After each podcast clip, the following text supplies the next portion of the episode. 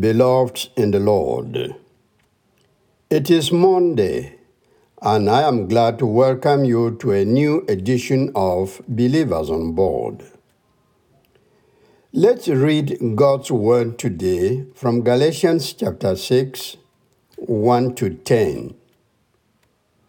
The key verse for our reflection says, The one who sows to please his sinful nature from that nature will reap destruction. That one who sows to please the Spirit, from the Spirit will reap eternal life. Galatians 6, verse 8. Watch out where you sow. Watch out where you sow. As believers, we live the Christian life practically through what we do and say on daily basis. Either we are doing what pleases our sinful nature and strain our relationship with God, or we are doing what is pleasing to God and brings us joy and blessings.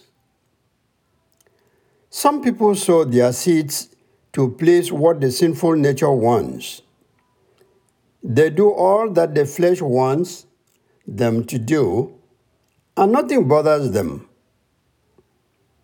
On the other hand, and that is where you belong as a child of God, you have people who sow their seeds in things that please God. Those who seek to do good on daily basis with the understanding that God has won eternal life for them in Christ Jesus. As a result, they want to live good Christian lives as an expression of gratitude to God for what He has done to them in Christ. These are the people who get sick when evil or wrongdoing of any kind creeps into their lives. They are not at rest until they have confessed that sin and sought God's forgiveness.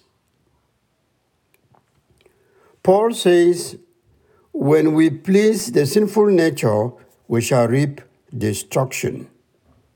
And by sinful nature, he refers to that part of us that delights in doing evil.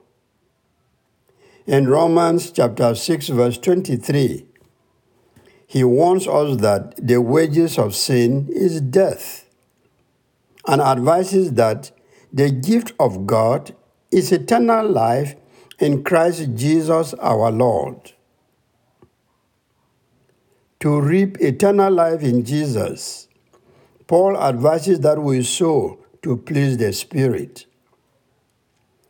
Good deeds make us please God. Remember that good deeds, though they please God, don't grant us eternal life. We have eternal life through grace and our faith in Jesus Christ.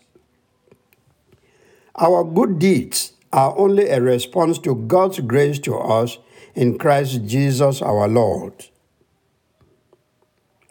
We must beware of the attraction of evil in our daily lives. Satan, the devil, makes sin to be sweet.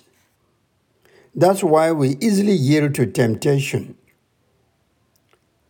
Count how many of us fall prey to money.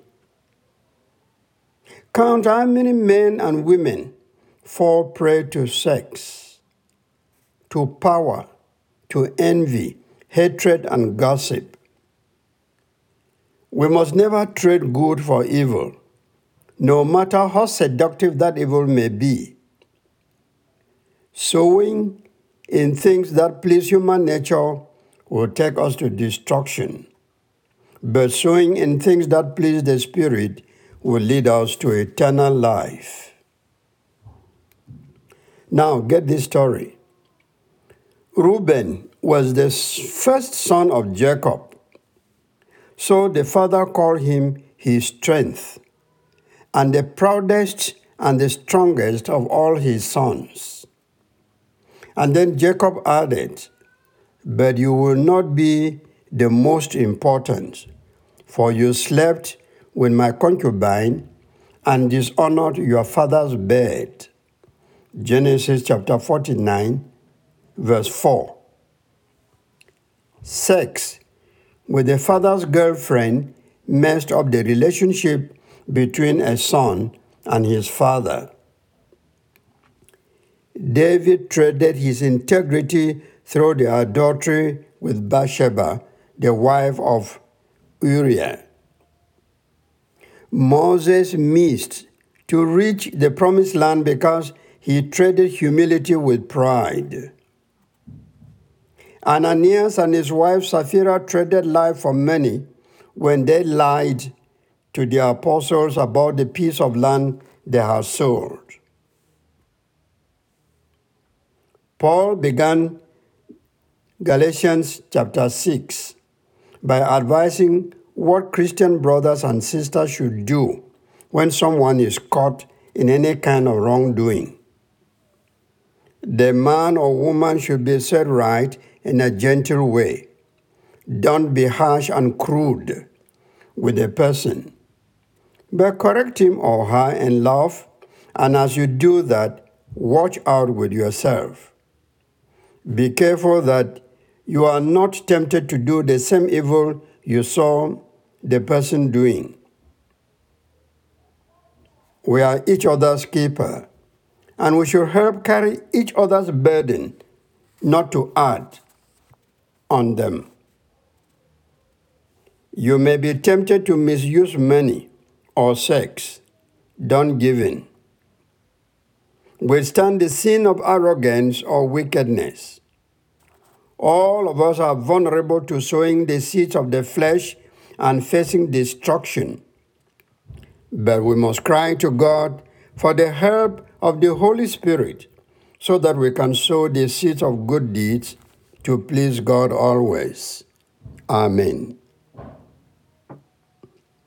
It is unfortunate, it is often said life is a battle.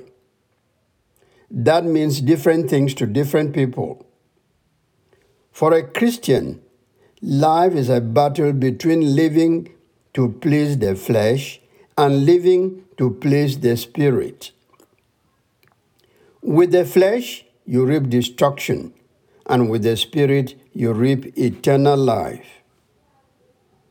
For intercession prayer, please pray that every time the flesh and the spirit are at war in our lives, God should enable us go the way of the spirit. I'm your broadcast minister, Achoa Umeni. Thanks for listening, and may the Lord lead you into doing good deeds always. Good day.